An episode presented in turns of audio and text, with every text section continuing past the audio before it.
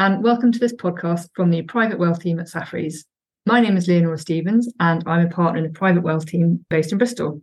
Delighted to be joined today virtually by Mike Hodges, who's the head of Private Wealth at Saffery's, and Mike is based in Manchester. Hi, Mike. Hi, Leo. Today, we are covering a topic that may not be the most uplifting of topics, in particular, uh, as this is going to come out around the Christmas time. But it will cover death and tax planning, plus any top tips to consider. So, of course, historically, we have covered other planning ideas in previous podcasts. For example, tax on giving assets or cash to your children, setting up trusts, and the tax and practical implications of doing so. But in this podcast, we're focusing on a, on a few things that you may want to consider if you want to ensure you're leaving your paperwork in all of your executors, or if you want to consider a few practical points that can be of use or help should the day come of your passing. Death is a topic that people don't often want to talk about. And part of our jobs is to ensure that people think through the eventualities so that once they have gone, they can ensure that their wealth is passed on in the way that they wish. Of course, some people are of the opinion that what happens when they die won't be their problem, whereas others want to ensure that all eventualities are planned for. And as it's often said, there are two certainties in life death and taxes. So, Mike, if you had one thing that people should think about when considering death, what would be your top tip? It would have to be, Leo, an up to date will. And just by way of background, I speak, I was executor for my father in law who passed away last year, beginning of last year, and have just been speaking this morning to my father, who is 95, bless him, and has just redone his will. So it, it is an up to date will that does what you want it to do. And it's amazing how many people don't think about wills, even though, as you've said, one of the two certainties is death. And it's not just about the kind of things that you and I will talk about. It's about peace of mind mm. and comfort for the individual. I think that that's the key. It's not all about tax and wealth. And then the other thing, I guess, for lifetime situations to make sure everything is is catered for. And again, I'm seeing my father at the weekend to collect his, and we'll sign it all up. Is is a power of attorney, and there are the two powers of attorney for financial and health affairs and you can do them fairly simply online. And it's one of those where the government says at the end, feedback is it good, bad, or indifferent? It's a really good online system. If you're half organized, you can get it uh, get it done fairly simply, even. And you want to know that everything's sorted, as I say, and you're not leaving your family to, to sort things out without a will. So flip the question round, Leo. What would the one thing that you'd uh, you'd you'd say had to be done? Well, if well, after the will and uh, powers of attorney, I would have said sort of an asset list would be the next thing. And it's not only helpful in calculating any potential inheritance tax, but it's also useful for the executors in identifying what assets you hold. Um, but I, I, I would emphasize that it'd be good to tell your executors where that list is and your will, um, in case they don't know where it is. I mean, I, have had some cases where you know, in, in several situations, the husband would have run the financial affairs for a married couple. Uh, upon death, the wife had no idea sort of what assets they held and yep. you know the value or quantum, and that's quite a daunting prospect um, when you're going through a very difficult time.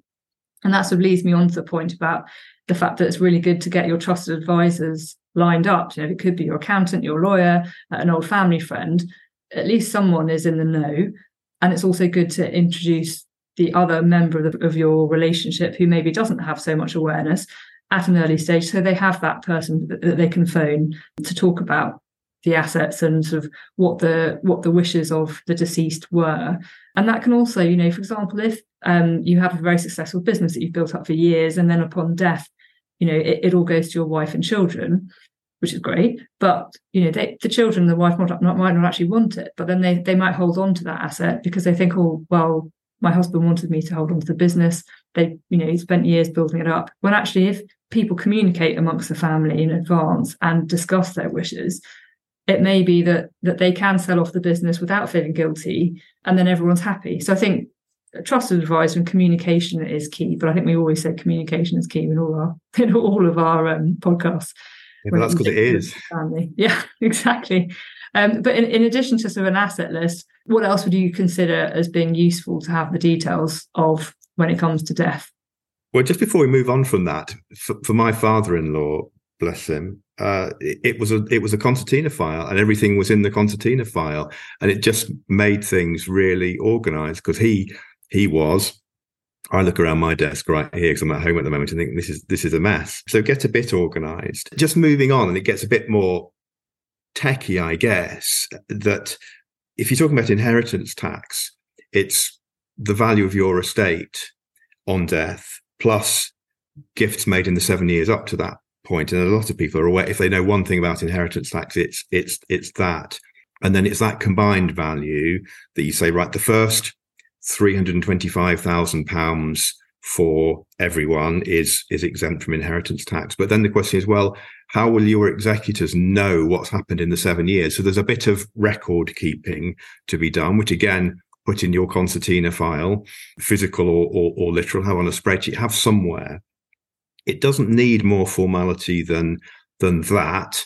I was with some um, some people this morning, and they said, "Well, if we make a gift, do we need to have it formally recorded by a by a lawyer?"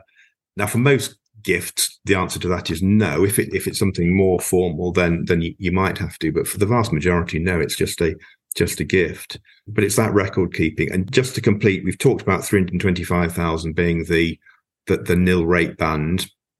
So no inheritance tax up to that point. You then get into the massively complicated area of the of the residence nil rate band, which we'll say very little about because that could be a half hour lecture all of itself, other than it's up to £175,000 if you're leaving your house or you've lived in a house and you've downsized or moved it on in some way down through the through the generations.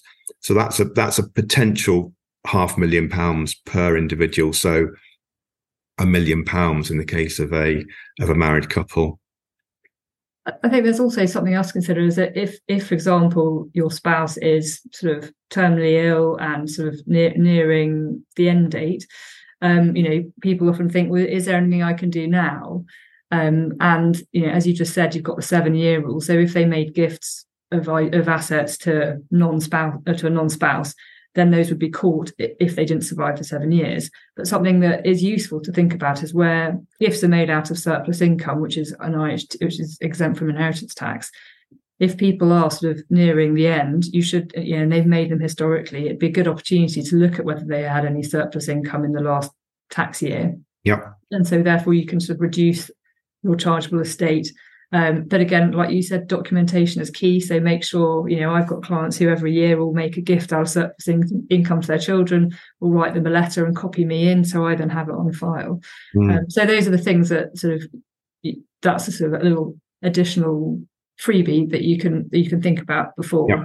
Um, yeah. death. But have you got any tips, sort of top tips on what to do when someone actually dies with with sort of with reference to notifying the various authorities? Well, the, the practicalities w- were really interesting because, I, as I say, I was finding out March, April of last year. There is an online government service that is called something like Notify Once. I should have looked this up before we started this um, this podcast, but we'll make sure we we put it on the website somewhere. Which means that you don't have to do a whole list and write to everyone. It, it's it's all the government and local government authorities, some banks and those sorts of financial institutions. It's not everyone. So a couple of pension companies weren't automatically notified, but it's it's a good starting point of working down that list. It, it's it's a it's a one um, size fits all notification that, that that is then split out. And the other point I was going to make was if you're talking about bank accounts, do make sure that you are leaving access to cash to the survivor so that they can physically draw money out of a bank account. It's not just signing rights, PIN codes, everything else in one person's head. So, as a practical sense, before you've got grants of probate and all of those formalities, you want to have the survivor being able to uh, to access cash in a you know day to day sense. So that's kind of practical tips from from experience. Have you got any commonly asked questions that you face day in, day out around death and taxes, Leanne? From a sort of more of a, not necessarily one that people would, would ask me at work, it's more of a sort of question around around the table in the pub as sort of well that might make might sound like I've got very boring friends if we talk about death and taxes in the pub but you're always in the but, pub yeah I've got two small children sadly that those are days gone by um, but something that I think there's a bit of confusion is comes around sort of who is liable to tax at what point. Um, so when someone dies, to when you've got the period of administration till then the assets are transferred out. So what will happen is when a person dies, they, they will be taxed upon that income up and gains up until the date of death. Then there's a period of administration whereby you have the executors, and they are then they have to complete a tax return and uh, declare any income and gains. And then at the point the assets get distributed out, then ordinarily it then falls upon the beneficiaries. I would add there are various quirks about sort of specific legacies or residuary beneficiaries, which means these these can slightly change slightly, but definitely seek advice if you're going through this to work out where the obligation lies and who who needs to pay the tax. Um, there are a couple of other sort of practical things. You know, if someone's got foreign assets in their in their estate, um, have they got a foreign will? And assets will, will be distributed in a different way depending on the country. For example, France um, is different to the UK, so you need to bear that in mind. And when it sort of comes to probate and IHT in the timeline, you need to do your IHT return uh, if it's required, and then pay an inheritance tax before they will grant probate. You can't distribute anything out until probate is granted. Mm. So there's a lot of sort of um, getting your ducks in a row, really, and making sure everything's lined up. Yeah. And then sort of Mike, finally, have you had any estates that have run on for a few years, and what what tends to be the reason as to why they're sort of going on for a long period of time? Yeah, I've got one that is coming up to its the tenth anniversary of death.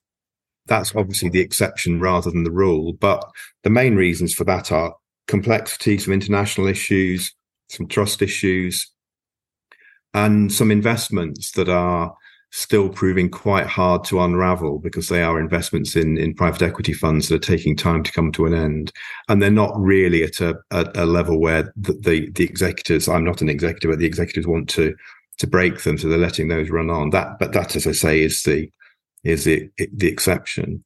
And the other the other complication we talked about it as we were thinking about what we wanted to say in this session was legacies to charities. And there are a couple of aspects there. One is that you can, if you give more than 10% of your estate to charity, get a well, when the Chancellor announced it, I think it was George Osborne said, I'm cutting inheritance tax by 10%. What he meant was he was cutting it by 4%, i.e., four, from 40 to 36. So, so it was a, a 10% effective, but not really 10%.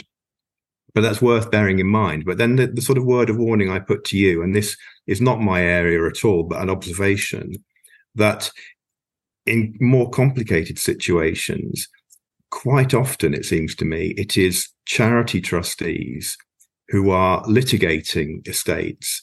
And clearly that's because they have a vested interest in making sure that they maximize the funds that come in their direction. So if there's any question of doubt, I suppose they have to take a risk benefit approach. And, and if they think it's worthwhile, go to court. You don't want to end up in the whole area of, of um, disputed probate but uh, so giving to charity, we would encourage, but make sure your will is clear so you don't then leave your beneficiaries in a, in the potential of being in the court. So never seen that in practice. It's only one where you, you sort of read these things mm-hmm. in the professional press from from time to time. And that's actually reminded me that the other thing we we discussed about uh, obviously the benefit of of leaving um, part of your estate's charity is the inheritance tax saving. But uh, I know a lot of law firms do offer a free. They do sort of campaigns where you could that they'll write your will for you if if you leave a certain amount in your will to a specific yeah. charity. So where I am at the moment, one law firm is is um, to, is running that campaign for our local hospital. Right. Uh, yeah. And so that's a way you can sort of tick two boxes, get a free will, and save a bit on your inheritance tax, and and do some good by passing money to charity. Yeah. So so so three. Exactly. Exactly. Oh well, thanks, Mike. Um, yeah, thank you for joining me today. It's been a very interesting thank discussion. You. We work with a wide range of clients. Many are UK based, and many live overseas but have interests here, whether that's property, business interests, or investments. We advise individuals and families on how best to safeguard, maintain, and enhance their wealth and on the most appropriate methods of passing on that wealth to the next generation. We also help people comply with the tax rules in the UK, which can be complex. If you'd like to find out more about the tax, tax implications pre and post death, please head over to the Saffery's website at www.saffery.com, where we have a fact sheet explaining more about the technical ins and outs. However, it is important for me to stress that if you're considering any of the topics discussed today, you must always take professional advice based on your individual circumstances. Thank you for listening.